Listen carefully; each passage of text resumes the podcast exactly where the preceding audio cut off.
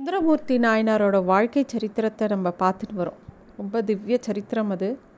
அதில் போன தடவை பார்க்கும்போது வீதி விடங்க பெருமான் எடுத்து கொடுத்த தில்லைவாழ் அந்தனருக்கும் மடியார்க்கும் மடியேன் அப்படிங்கிற திருத்தொண்டர் தொகையை அந்த பதிகத்தை பாடுறார்.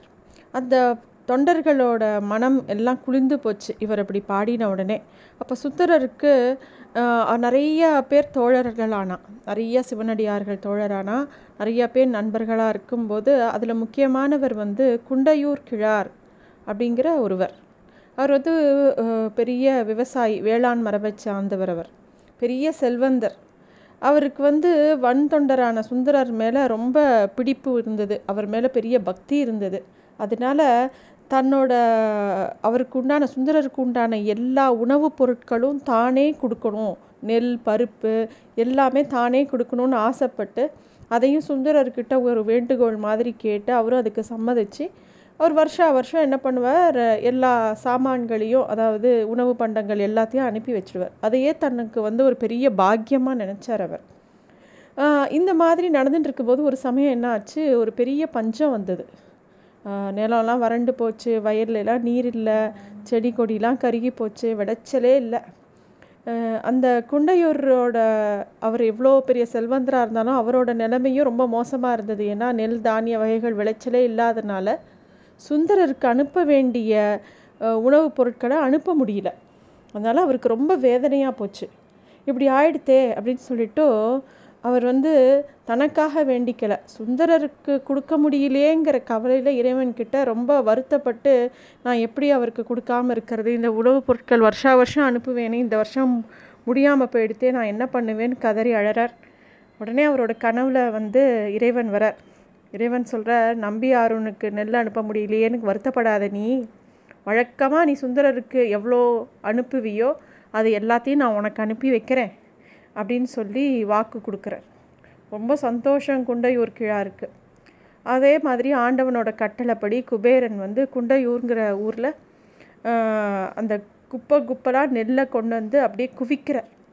மறுநாள் காலம்புற கிழார் கண்ணை விழித்து பார்க்குறார். ஊரெங்கும் நெல்லும் அப்படியே உணவுப் பொருட்களாக அப்படியே ரொம்பி இருக்குது இறைவனோட கருணையை நினச்சி உருகி போகிறார் உடனே சுந்தரர்கிட்ட போய் சொல்லணும்னு அவருக்கு ஆசையாக இருக்குது இறைவன் வந்து அதாவது சுந்தரரை தன்னோட தோழனாக பாவித்த இறைவன் சுந்தரருக்கு எந்த குறையும் வரக்கூடாது. ஒரு நண்பன் எப்படி இருப்பான்?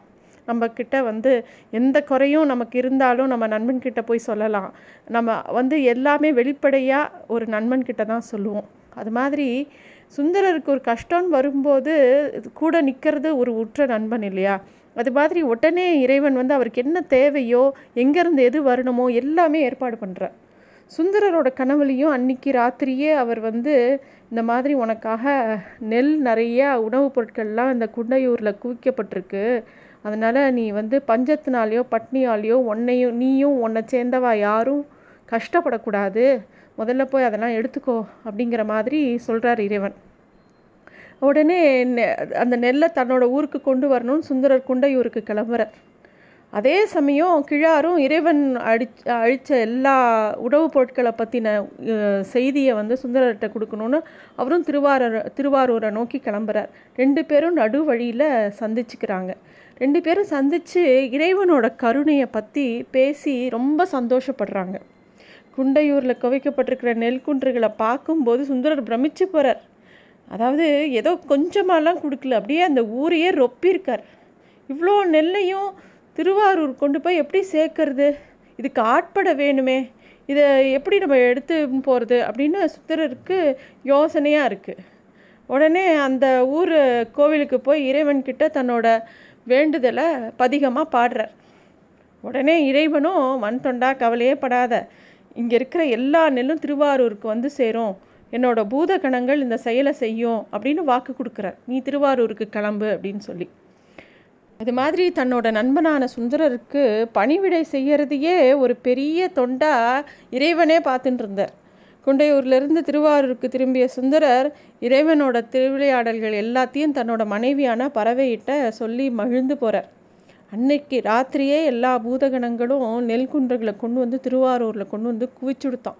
தெருவெல்லாம் நெல் நெல் நெல் ஒரு பஞ்ச காலத்தில் எல்லா இடத்துலையும் நெல்லை பார்த்தவொடனே மக்களுக்கு ரொம்ப ஆச்சரியம். எங்கேயுமே மக்கள் நடக்கக்கூட முடியாத அளவுக்கு எல்லா இடத்துலையும் உணவுப் பொருட்கள். அப்போ அந்த ஊர் மக்கள்லாம் இவ்வளோ நெல்லையும் சுந்தரர் எங்கே போய் பத்திரப்படுத்தி வைக்க போகிறார் அப்படின்னு சொல்லி ஒருத்தர் ஒருத்தர் கேட்டுக்கிறாங்க. அப்போ ஒரு முரசு அடிக்கிறது. என்ன சொல்கிறாருன்னா சுந்தரர் ஒரு முரசு ஏற்பாடு பண்ணி சொல்ல வைக்கிறார் ஊர் மக்களுக்கு. மக்கள் அவா அவா வீட்டு வாசலில் குவிக்கப்பட்டிருக்கிற அத்தனை நெல்லும் அவளுக்கே சொந்தம். அவளே எடுத்துக்கலாம். இது பறவையார் இந்த பஞ்ச காலத்தில் மக்களுக்கு கொடுக்குற பரிசு அப்படிங்கிற ஒரு தண்டோரா வருது. அது கேட்டவுடனே மக்களுக்கு ரொம்ப மகிழ்ச்சியே தாங்கலை. பறவையும் சுந்தரரையும் மனமாற வாழ்த்தி அந்த நெற்குவியில் அவாவா அவாவா வீட்டுக்கு கொண்டு போய் பத்திரப்படுத்திக்கிறான் இதுதான் ஒரு சுந்தரரை பொருட்டு அந்த ஊரே பஞ்சத்திலேருந்து காப்பாற்றப்படுறது இறைவனால். நாட்டிய நாயகனான நடராஜரோட நினைவாக நாட்டியத்தான்குடி அப்படிங்கிற ஒரு ஊர் இருந்தது. சோழ மன்னர்களோட சேனாதிபதிகளில் ஒருவர் பேர் வந்து கோட்புலியார் அப்படின்னு பேர் அவர் அந்த ஊரில் தான் இருந்தார். அந்த கோட்புலி வந்து ரொம்ப சிவபக்தர் காலாட்படைக்கு தலைவர் அவர். எல்லா சிவஸ்தலங்களுக்கும் எப்பயும் போய் பகவானை சேவிச்சுட்டே இருப்பார் அவர். அவர் வந்து சிவஸ்தலங்களுக்கு அன்றான பூஜைக்கு உண்டான நெய்வேத்திய நெல்லை எப்பயும் அனுப்பி வைக்கிற தொண்டை செய்து வந்திருந்தாராம். சுந்தரர் மேலே அவருக்கு ரொம்ப அன்பும் மதிப்பும் ரொம்ப உண்டு. அடிக்கடி திருவாரூருக்கு போகும்போதெல்லாம் வன் தொண்டரை பார்த்து வணங்கி ஆசி பெற்றிருப்பார். அப்போ வந்து அடிக்கடி எங்களோட ஊருக்கு வரணும் அந்த நாட்டியத்தான் குடிக்கு வரணும் அப்படிங்கிற ஒரு வேண்டுகோளை வச்சுட்டே இருப்பார். சுந்தரரும் கோட்புலியோட விருப்பப்படி கிளம்பி ஒரு சமயம் அவர் வாழ்கிற அந்த நாட்டியத்தான் குடிங்கிற ஊருக்கு போய் அந்த ஈசனை பார்க்கணுன்னு கிளம்புறார். கோட்புலியோட வீட்லேயும் தங்குறார். கோட்புலிக்கு ரெண்டு பெண்கள் சிங்கடி வனப்பகை அப்படிங்கிற ரெண்டு குழந்தைகள். அந்த ரெண்டு பெண்களையும் சுந்தரருக்கு வந் கிட்ட சொல்லி இதோ இந்த ரெண்டு குழந்தைங்களையும் உங்களுக்கு அடிமையாக நீங்கள் ஏற்றுக்கணும் அப்படின்னு கேட்குறார் சுந்தரர் வந்து கோட்புலி தன் மேலே இருக்கிற பக்தியை பார்த்து ஆச்சரியப்படுறார். அவர் சொல்கிறார் நான் எதுக்கு அடிமையாக எடுத்துக்கணும்? இவா ரெண்டு பேரும் என் குழந்தைகள் தானே நான் என் குழந்தைகளாகவே ஏற்றுக்கிறேன் அப்படின்னு சொல்கிறார் அந்த ரெண்டு குழந்தையும் தான் மடியில் உட்காத்தி வச்சு சீராட்டுறார் சுந்தரர். அதனால் தன் பாடுற சில பதிகங்களில் அந்த வளர்ப்பு மகளான அந்த ரெண்டு பேரை பற்றியும் எழுதியிருக்காராம். சிங்கடியப்பன் திருவாரூரன் மணப்பகையப்பன் அப்படின்னு தன்னோட முத்திரையை தன்னோட குழந்தைகள் மேலே இருக்கிற அன்பை மூ அது மூலமாக வெளிப்படுத்தியிருக்கார் நிறையா பாடல்களில். ஒரு சமயம் திருவாரூர் தியாகேச பெருமானுக்கு பங்குனி திருவிழாவை ரொம்ப கோலாகலமாக நடத்தணும்னு ரொம்ப ஆசைப்பட்டா பறவைநாச்சியார் ஆனால் அதுக்குண்டான பொருள் இல்லை. இதை சுந்தரர்கிட்ட சொல்லி வருத்தப்பட்டுக்கிறான். இந்த மாதிரி உற்சவம் நடத்தணும். இவ்வளோ பொருள் இல்லையே என்ன பண்ணுறது அப்படிங்கும்போது சுந்தரரும் கவலைப்படாத நம்ம வேறு யார்கிட்ட கேட்க முடியும்? அவன்கிட்டயே தான் கேட்க முடியும். என்னை அடிமையாக்கின அந்த ஆனந்த கூத்தன்ட்ட தான் நம்ம வந்து பங்குனி விழாக்கு உண்டான பொருளை கேட்கணும். நான் திருப்புகலூரில் இருக்கிற சிவனை தரிசிக்க போகிறேன் அப்படியே அவர்கிட்டயே நான் வந்து இதுக்கு உண்டான விண்ணப்பத்தை தெரிவிக்கிறேன் அப்படின்னு சொல்லிட்டு திருப்புகலூருக்கு கிளம்புறார். அந்த ஊரில் சிவன் கோயிலுக்கு போய் வெண்மதி சூடி ஆடுற மகேசனை அப்படியே பார்த்து மனமுருகி நிறைய பாடல்கள் பாடுறார். மாதிரி பங்குனி பெருவிழா நடத்த பொன் கொடுத்து அருள வேண்டும் அப்படிங்கிற மாதிரி கேட்குறார் ஈசனும் பேசவே இல்லை மௌனம் சாதிக்கிறார். அது சுந்தரருக்கு ரொம்ப மனசு வருத்தமாக இருக்குது எப்பயுமே எது கேட்டாலுமே உடனே உடனே பதில் சொல்லக்கூடிய இறைவன் இன்றைக்கி இவ்வளோ கேட்டும் ஒன்றுமே பதில் சொல்லலையே என்ன விஷயம்? அப்படின்னு அவருக்கு புரியலை. அன்றைக்கி வந்து அவருக்கு சாப்பிட கூட பிடிக்கல. அவர் எந்த சிவமடத்தில் சாப்பிடவும் இல்லை ஒன்றும் பண்ணலை. ஒரே மனசு ஃபுல்லாக இந்த பங்குனி திருவிழாவை எப்படி நடத்துறது? தன்னை தோழனாக்கின்ற இறைவன் இன்னைக்கு என்னமோ நம்மளோட வேண்டுதலுக்கு காது கொடுத்து கேட்கவே இல்லையே. எப்பயுமே நம்ம எது கேட்டாலும் உடனே உடனே பதில் சொல்லுவார். உடனே உடனே எல்லா விஷயங்களும் நடத்தி கொடுப்பாரே. இன்றைக்கி ஏன் ஒன்றுமே சொல்லலை? அப்படின்னு சொல்லிட்டு அவருக்கு ரொம்ப வருத்தமாக இருக்குது உறக்கமும் வரல. அப்போ வந்து திருக்கோயில் திருப்பணிக்காக அங்கங்கே அடுக்கப்பட்டிருந்த செங்கல் எல்லாம் அடுக்கி அது மேலே தன்னோட துணியை விரித்து துண்டை விரித்து அது மேலேயே படுத்துக்கிறார். படுத்துக்கிறார். அப்படி தூங்கி போகிறார் தூக்கம் திடீர்னு கலைஞ்சி போகிறது எழுந்துக்கிறார்.